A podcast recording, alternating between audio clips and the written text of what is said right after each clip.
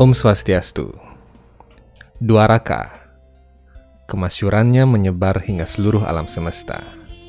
Dibangun di lepas pantai India Barat oleh arsitek surgawi Wiswakarma. Kemunculan dan tenggelamnya kota ajaib ini telah menyisakan babak sejarah terpenting dalam peradaban Hindu. Keagungannya yang kekal menjadi kebanggaan manusia yang berlindung di jalan Dharma.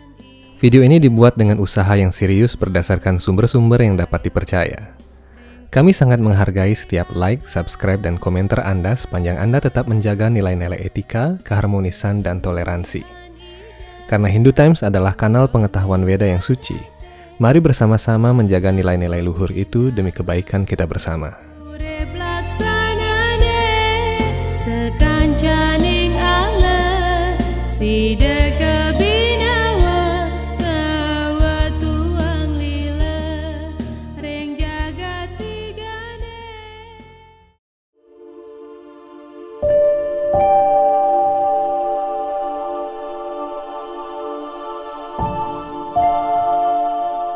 Kadang terdapat perbedaan signifikan antara uraian dalam kitab suci Weda dan temuan sejarah.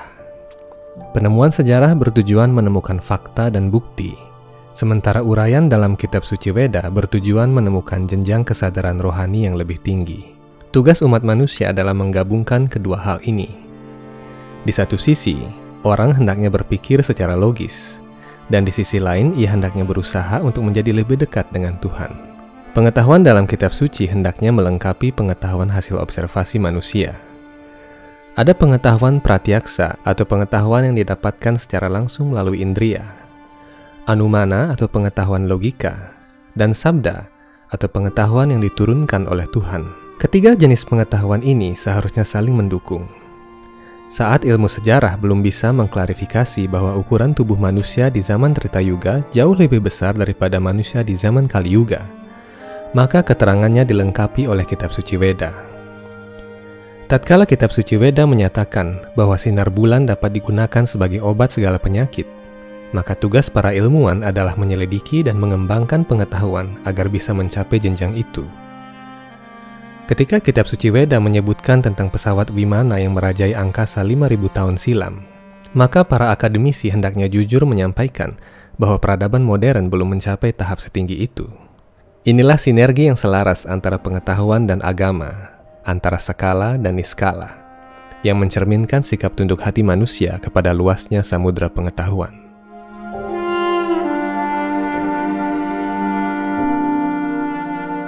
Dwaraka bukanlah sebuah kerajaan tunggal, namun sebuah konfederasi beberapa bangsa yakni Yadu, Boja, Dasarha, Arha, Anarta, Vrishni, Abhira, Satwata, Andaka, dan Kukura. Secara umum, semua bangsa tersebut dikenal sebagai para Yadawa atau para Vrisni. Semua bangsa tersebut juga dikenal sebagai para Hariwangsa, keluarga besar Tuhan Sri Krishna. Menurut kitab suci Weda Bhagavata Purana, seluruh bangsa Yadawa adalah rekan-rekan Tuhan yang kekal dari dunia rohani. Oleh karena itu, tidak ada bangsa manusia mana pun yang dapat mengalahkan mereka. Dwaraka sendiri, atau Dwarawati, adalah ibu kota kerajaan para Yadawa. Konfederasi atau kerajaan besar Yadawa ini meliputi seluruh wilayah India Barat hingga tengah dengan sekitar 18 suku bangsa berbeda yang bernaung di bawah nama besar Vrisni. Ke-18 bangsa ini berasal dari zaman Satya Yuga, seperti misalnya bangsa Haihaya yang terlibat dalam kisah membekunya Antartika. Bangsa-bangsa Yadawa ini adalah bangsa yang memiliki silsilah paling rumit dan kompleks dalam sejarah Weda. Dinyatakan bahwa kapan pun Tuhan turun, maka rekan-rekan kekalnya dari dunia rohani, senjatanya, dan bahkan dunia rohani itu sendiri turut serta turun. Karena Tuhan Sri Krishna turun dalam dinasti para Yadu, maka dinasti itu menjadi termasyur. Ini bukan berarti bahwa Tuhan Sri Krishna dilahirkan secara duniawi dalam suatu dinasti. Karena Tuhan Sri Krishna telah memilih suatu dinasti, maka dinasti tersebut menjadi termasyur. Bangsa Yadawa adalah bangsa terkuat di dunia pada masa akhir dua para yuga. Secara harfiah, karena Tuhan Sri Krishna muncul sebagai pangeran bangsa Yadawa, maka keturunan-keturunan Yadawa adalah ekspansinya sendiri dan tidak berbeda dengan diri Tuhan sendiri. Karena itu tidak ada bangsa manusia mana pun yang bisa menaklukkan para Yadawa. Apabila para Yadawa masih ada hingga zaman modern ini, Mereka tidak akan bisa dikalahkan dengan senjata jenis apa pun. Itulah sebabnya bangsa Yadawa dihancurkan sendiri oleh Tuhan Sri Krishna dan dibawa kembali ke dunia rohani. Dwaraka pada awalnya bernama Kusastali. Kota ini dibangun oleh Raja Kakudmi yang hidup di awal periode Manwantara ke-7, sekitar 150 juta tahun silam, menurut perhitungan sejarah Veda. Raja Kakudmi memiliki satu anak perempuan bernama Rewati dan ingin menikahkannya dengan pangeran yang terbaik. Untuk tujuan itu, dia meminta restu Dewa Brahma di Satyaloka. Dengan menaiki pesawat Wimananya yang secepat cahaya, dia pergi ke Satyaloka, planet tertinggi di satu alam semesta, untuk bertemu dengan Dewa Brahma. Tatkala Raja Kakudmi menyampaikan maksudnya, Dewa Brahma berkata bahwa di bumi 150 juta tahun telah terlewati karena dilatasi waktu. Kakudmi dan anaknya kembali ke bumi dengan kecewa. Karena melihat kehidupan manusia sungguh berbeda, ia memutuskan untuk membawa kerajaannya ke bawah laut dan memerintah dari sana. Kerajaan Kusastali inilah yang diangkat kembali ke permukaan laut dan diperbaharui menjadi dua raka atas kuasa Tuhan Sri Krishna. Dalam beberapa sumber seperti Mahabharata dan juga kisah-kisah yang berkembang di Gujarat hingga kini, Dwaraka bukanlah satu-satunya pulau di wilayah kerajaan para Yadawa. Ada pulau-pulau lain seperti Antardwipa yang berada di lepas pantai Gujarat. Raja para Yadawa adalah Ugrasena yang memerintah hingga tenggelamnya ibu kota surgawi itu ke dasar Laut Arab. Kitab suci Weda Bhagavata Purana, buku ke-10, bab 50, menguraikan dengan terperinci situasi kota Dwaraka. Para Yadawa yang pada mulanya membangun kota di Mathura mengalami kerugian terus-menerus akibat serangan Jarasanda dan sekutunya dari Magadha. Tak ingin berperang dan mengorbankan rakyat yang tidak bersalah, Raja Ugrasena meminta Tuhan Sri Krishna, yang adalah cucunya, untuk mendirikan sebuah kota baru yang jauh dari jangkauan Jarasanda. Tuhan Sri Krishna, yang lahir sebagai keturunan para Yadawa, memanggil Wiswakarma dan memerintahkannya untuk mengangkat kota tua Kusastali dari dasar lautan. Dewa Indra mempersembahkan sebuah gedung konferensi yang sangat besar dan megah bernama Sudharma, yang diturunkan langsung dari Amarawati, ibu kota kerajaan para dewa. Gedung yang sangat megah ini dapat melayang di udara dan melesat secepat pikiran ke mana pun di alam semesta. Menurut perhitungan yang dijabarkan dalam Hariwamsa dan Mahabharata, penduduk Pulau Dwaraka mencapai 30 juta jiwa. Ini belum termasuk semua penduduk kerajaan Yadawa yang tinggal di daratan utama India bagian barat. Untuk mendidik generasi muda para Yadawa, Dwaraka membiayai lebih dari 3 juta guru terbaik.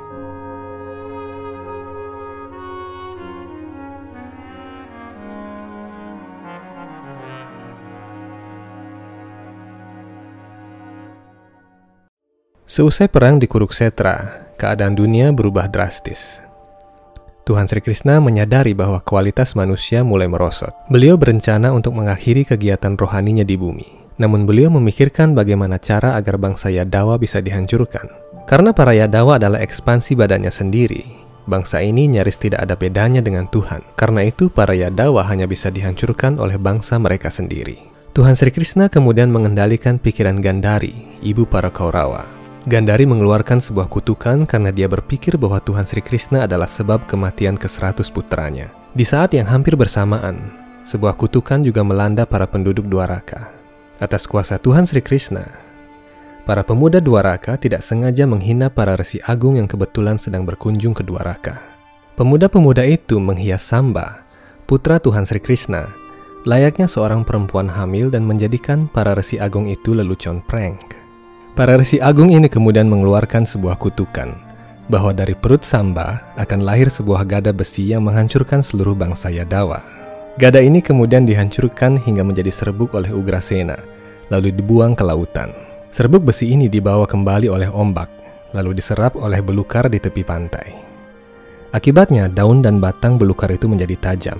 Sementara itu, sisa gada besi yang tidak sempat dihancurkan dimakan oleh seekor ikan besar. Ikan ini kemudian ditangkap oleh Jara, pemburu yang memanah kaki Batma Tuhan Sri Krishna. Mata panah yang dipakainya adalah sisa besi gada yang tak sempat dihancurkan itu. Demikianlah rencana besar Tuhan untuk menghancurkan para Yadawa. Apabila para Yadawa masih ada hingga kini, umat manusia berada dalam bahaya. Tuhan ingin mengajarkan bahwa tatkala suatu bangsa memiliki kekuatan besar, maka bangsa itu cenderung memiliki keinginan menindas para minoritas. Karena itu, Kekuasaan haruslah dibatasi. Kaum mayoritas hendaknya mengayomi dan melindungi kaum minoritas. Pertanyaan yang sering muncul adalah, apakah Dwaraka sama dengan Atlantis? Menurut skenario kejadiannya, peristiwa tenggelamnya Dwaraka mirip dengan kisah tenggelamnya Atlantis. Dalam buku Timaeus dan Critias, sebuah fiksi utopia yang ditulis oleh Plato dan tidak pernah selesai, Atlantis adalah sebuah kota maju yang canggih. Demikian pula Dwaraka. Tidak ada kota yang menyamai kemegahannya. Peristiwa tenggelamnya Dwaraka dan lenyapnya bangsa Yadawa yang kuat bagaikan para dewa itu juga mirip dengan gambaran Atlantis yang konon dihuni ras manusia unggul yang punah karena digulung ombak samudera. Dwaraka tenggelam pada sekitar 3067 sebelum Masehi, sekitar 2600 tahun sebelum kelahiran Plato. Kisah Mahabharata dan tenggelamnya sebuah kota besar di tengah lautan pastilah menjadi sebuah berita besar saat itu yang pastinya menyebar ke seluruh dunia. Banyak bangsa menerima berita menakjubkan itu dan menulisnya dalam catatan sejarah, kisah, atau puisi. Tenggelamnya dua raka dalam Mahabharata dan Hariwangsa kemungkinan besar sampai di lajur perdagangan Mediterania dan berkembang menjadi cerita rakyat di sana. Plato kemungkinan mendengar kisah ini dari para pendahulunya. Ini didukung fakta bahwa pada abad ketiga sebelum Masehi, Yunani telah menjalin hubungan dengan India dengan dikirimnya duta besar Dionysus ke kerajaan Asoka. Selama beberapa abad, terjadi pergantian duta besar Yunani ke India. Bahkan, Heliodorus, duta besar Yunani di abad pertama sebelum Masehi, menjadi seorang Hindu Vaishnava setelah mempelajari filsafat Weda di India. Berdasarkan fakta sejarah yang ada, Atlantis kemungkinan besar adalah sebuah kisah yang ditulis ulang dan merujuk pada tenggelamnya dua raka. Namun tak menutup kemungkinan bahwa Atlantis adalah benua lain yang juga tercatat dalam sejarah Weda. Setidaknya ada empat negara bawah laut yang pernah disebutkan dalam Weda. Pertama adalah Kusastali yang telah kita bahas sebagai Dwaraka. Negeri kedua adalah kerajaan Darukawana yang adalah kerajaan para naga dan berada di bawah laut. Ketiga adalah kerajaan Asura bawah laut yang dibangun untuk menghindari serangan balasan dari Dewa Indra dan pasukan para dewa. Dan keempat adalah Kumari Kandam di selatan Sri Lanka yang menjadi legenda terkenal bangsa Tamil.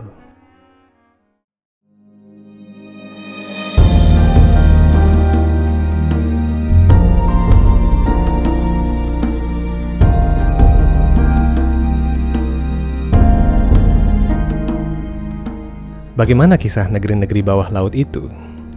Siapakah yang tinggal di sana? Dan masih adakah sisa peradabannya hingga kini? Pertanyaan ini akan kita jawab dalam episode Hindu Times Channel berikutnya. Om Santi Santi Santi Om. Madhava Bhakti Janani Wo Wo Yugala Krishna Bhakti